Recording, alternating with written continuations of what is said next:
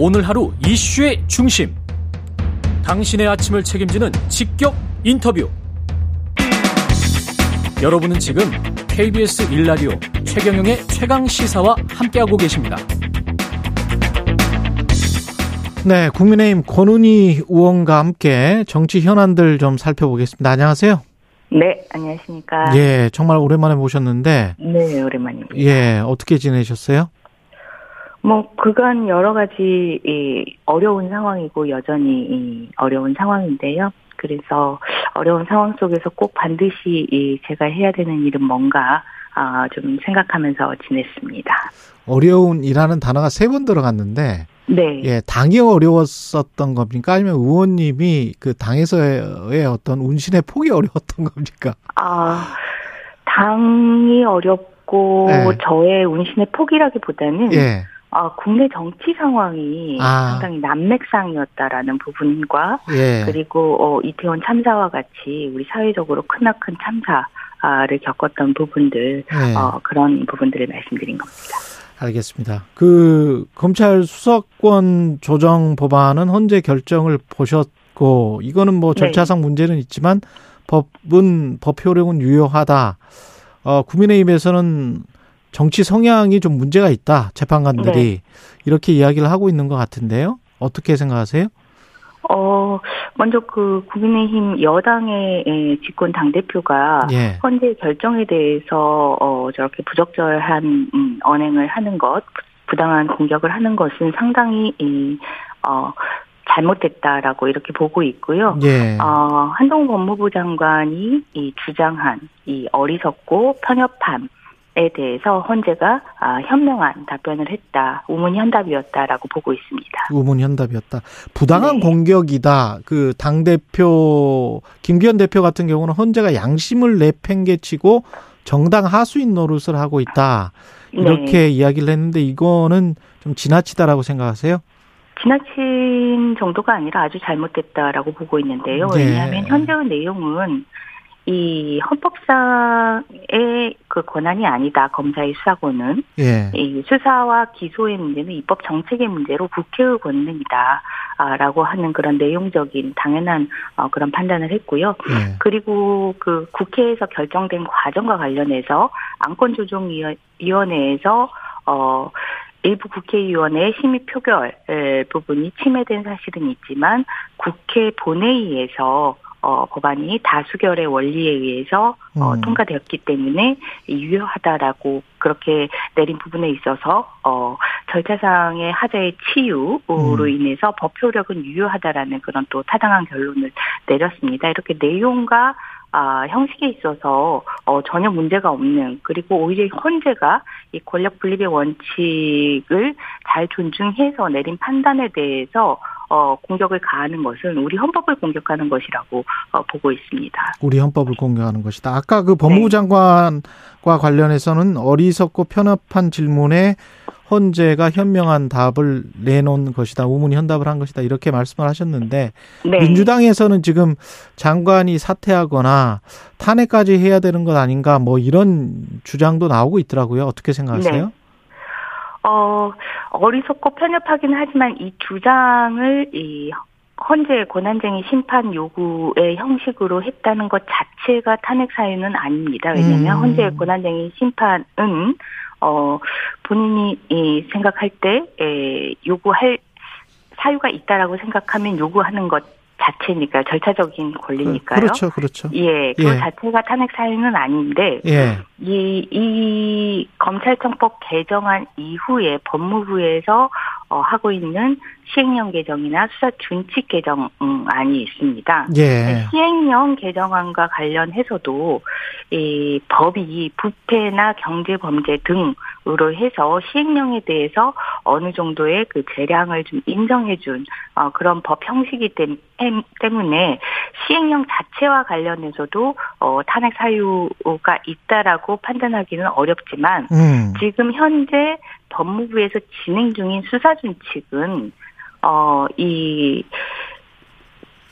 검찰청법 개정으로 인해서 수사와 기소를 분리하는 이 국회의 입법 정책을 음. 어, 정면으로 거스르는 어, 그러한 방향으로 지금 수사준칙 개정안이 네, 초안이 마련이 돼서 지금 협의가 진행 중인데 예. 이 법 거스르는 방향의 수사준칙이 이 확정이 된다면 이거는 어 국회의 입법권을 예, 무시하고 그 국회에서 개정된 검찰청법 개정안 을 어, 무시한 예, 위법 위법한 수사 준칙이기 때문에 예, 이에 대해서는 탄핵 소추의 사유가 될 수 있다라고 판단을 합니다. 아, 그러니까 국회에서 그 본회의에서 통과된 법을 그리고 네. 헌재의 결정까지 나왔는데도 불구하고 법무부가 수사 준칙 개정안을 마련해서 확정적으로 수사와 기소권을 분리하는 법의 본질을 위반하는 방향으로 간다면 그거는 네. 탄핵 소유가 된다. 네, 예. 판단하고 있습니다. 그렇군요. 정순신 이- 이후에 국가수사본부장 이제 새로 임명이 되긴 했는데 고그 인사검증 과정에서 왜 이런 의혹이 걸러지지 않았는지 그 왜 생기부는 삭제가 됐는지 전학은 왜 그렇게 됐는지 뭐 여러 가지 이상한 게 있지 않습니까? 네, 그 관련해서 또 교육이시잖아요. 네, 네. 이거는 뭐 뭔가 청문회를 할 필요가 있다라고 생각을 하세요? 교육위에서 일단 이 그 학교 폭력의 가해자에 취해진 조치 지금 정순신 아들에 대해서 전학 조치가 취해졌는데요. 예. 이 전학 조치는 법령에 따르면 지체 없이 14일 이내에 전학 조치가 이루어져서 피해자와 분리를 하도록 이렇게 법령에 규정이 되어 있습니다. 예. 그런데 아시다시피 이 정순신 아들은 무려 330여일이 지나고 나서야 전학 조치가 이루어졌거든요. 음. 이러한 전학 조치는 음, 그 위법한 것으로서 이 위법의 원인이 과연 어디서 기인하는지를 청문회를 통해서 좀 확인할 필요가 있다라는 부분하고요. 예. 그리고 반포고에서 이 가해 학생에 대한 이 생기부의 삭제가 이루어졌는데 이 삭제를 할 경우에는 가해 학생의 반성을 고려를 해서 삭제 여부를 결정을 하도록 되어 있는데 그렇죠. 예, 이 반성과 관련해서 어떤 객관적인 자료에 이루 그 기초해서 반성이 있었다라고 판단하는 지가 지금 전혀 어 제시되고 있지 못하고 있는 상황입니다. 그러니까 법원 어. 판결에서도 반성의 기미가 없다고 그런 거 아니에요? 네, 맞습니다. 예. 반포고의 전학 가서까지 이 대법원 판결이 진행이 대법원 재판이 진행 중인 상황이었고요. 예. 예, 그러니까 반성의 예, 정황이 전혀 없었던 상황이고 그런데 이거를 담임 선생님의 의견서만으로 반성이 있다라고 판단을 했는데 음. 그렇다면 과연 담임 선생님은 이 가해 학생의 가해 사실을 알고 있었는지 예. 그 가해 사실에 대한 쟁송이 이 무려 1년 넘게 계속되고 있었다는 사실을 알고 있었는지 피해 학생에게 단 한 번이라도 연락을 해서 음. 피해 학생의 치유 정도는 어떠한지 이 부분을 확인을 하고 최대한 객관적으로 의견서를 쓰려고 노력을 했었을까라고 봤을 때 예. 지금 뭐 드러나는 정황은 반포고에서는 가해 사실과 관련해서는 뭐 전혀 모르는 뭐 그런 상황이라고 보여진다면 반포고 자체가 반포고 담임 선생님에 의해서 어떤 반성을 판단할 수 있는 그런 음 위치는 아니었다라고 보고 있거든요. 예. 그렇다면은 반성 없는 기록 삭제가 이루어진 부분인데 이런 부분들에 대한 교육 그 현장 교육 당국의 안이함에 대해서 좀 확인을 해볼 필요가 있을 것 같습니다. 청문회가 필요하다 그런 말씀이시고 국가수사본부장에는 지금 우정수 경기 남부청장이 내정이 됐는데 네. 어떻게 생각하십니까? 좀 아시, 아는 분이세요? 아, 이, 그 우종수 본부장이 청에서, 어, 그 근무를 할 당시에 저도 당시 청에 있어서, 어, 직접 상관관계로 업무를 하지도 않았지만, 어, 지켜보는 그런 관계였는데, 합리적이고 온화한, 어, 성품이고, 어, 좀 일을 열심히 하는 그런 음. 음, 성품이다라고 평가가 되고 있습니다. 합리적이고 일을 열심히 한다.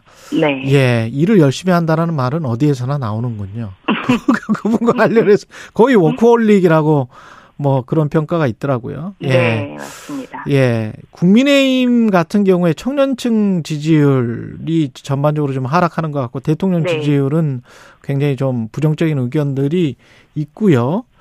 어떻게 보십니까? 그 하락 청년층 쪽이 하락하는 원인은 뭐라고 보세요? 어, 지지층의 지지율이 사실은 지지세가 형성이 된 게, 에, 그, 3, 30, 30, 30, 예. 어, 2030의 예. 당대표를 선출을 해서 변화에 대한 기대를 가지고 있고, 아. 또, 예, 대통령 선거 과정에서 어떤 우리 사회의 공정의 문제를 제시를 함으로써 기대를 가지게 됐었는데, 음. 그 이후에, 그 이후에 이러한 기대를 완전히 접을 만한 그러한 상황들이 계속해서 반복이 됐고, 이 기대를 계속 가질 필요가 없다라는 그런 판단을 하게끔 이르렀는데 이런 기대를 접을 접는 과정에서 당연히 지지율은 하락할 수밖에 없다라고 보고 있습니다. 근데 이준석 말고 그러면 이준석이나 이준석계로 이야기되는 천하용이 말고 네. 김병민이나 장해찬도 젊기는 한데 네. 김병민 장해찬으로는 안 됩니까? 어떻게 보세요?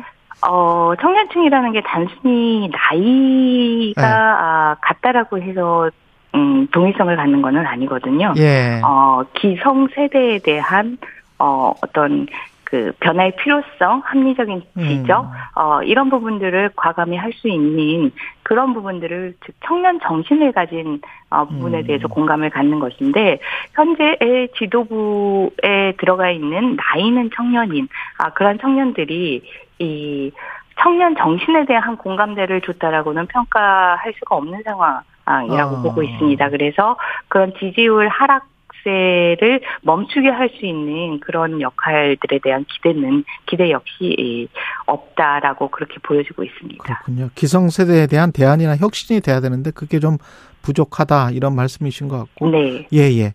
그 새 지도부가 이준석계를 포용해야 하느냐를 놓고 당내 의견이 갈린다고 하던데요. 어떻게 감지를 네. 하세요, 의원님은?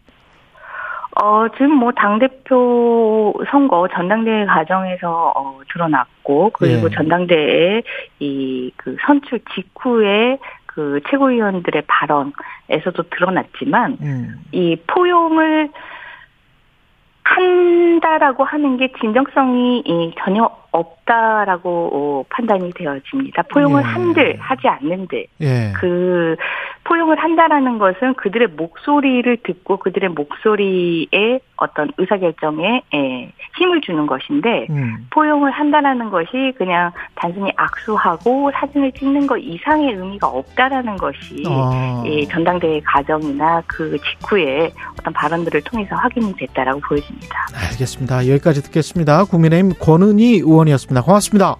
네, 감사합니다.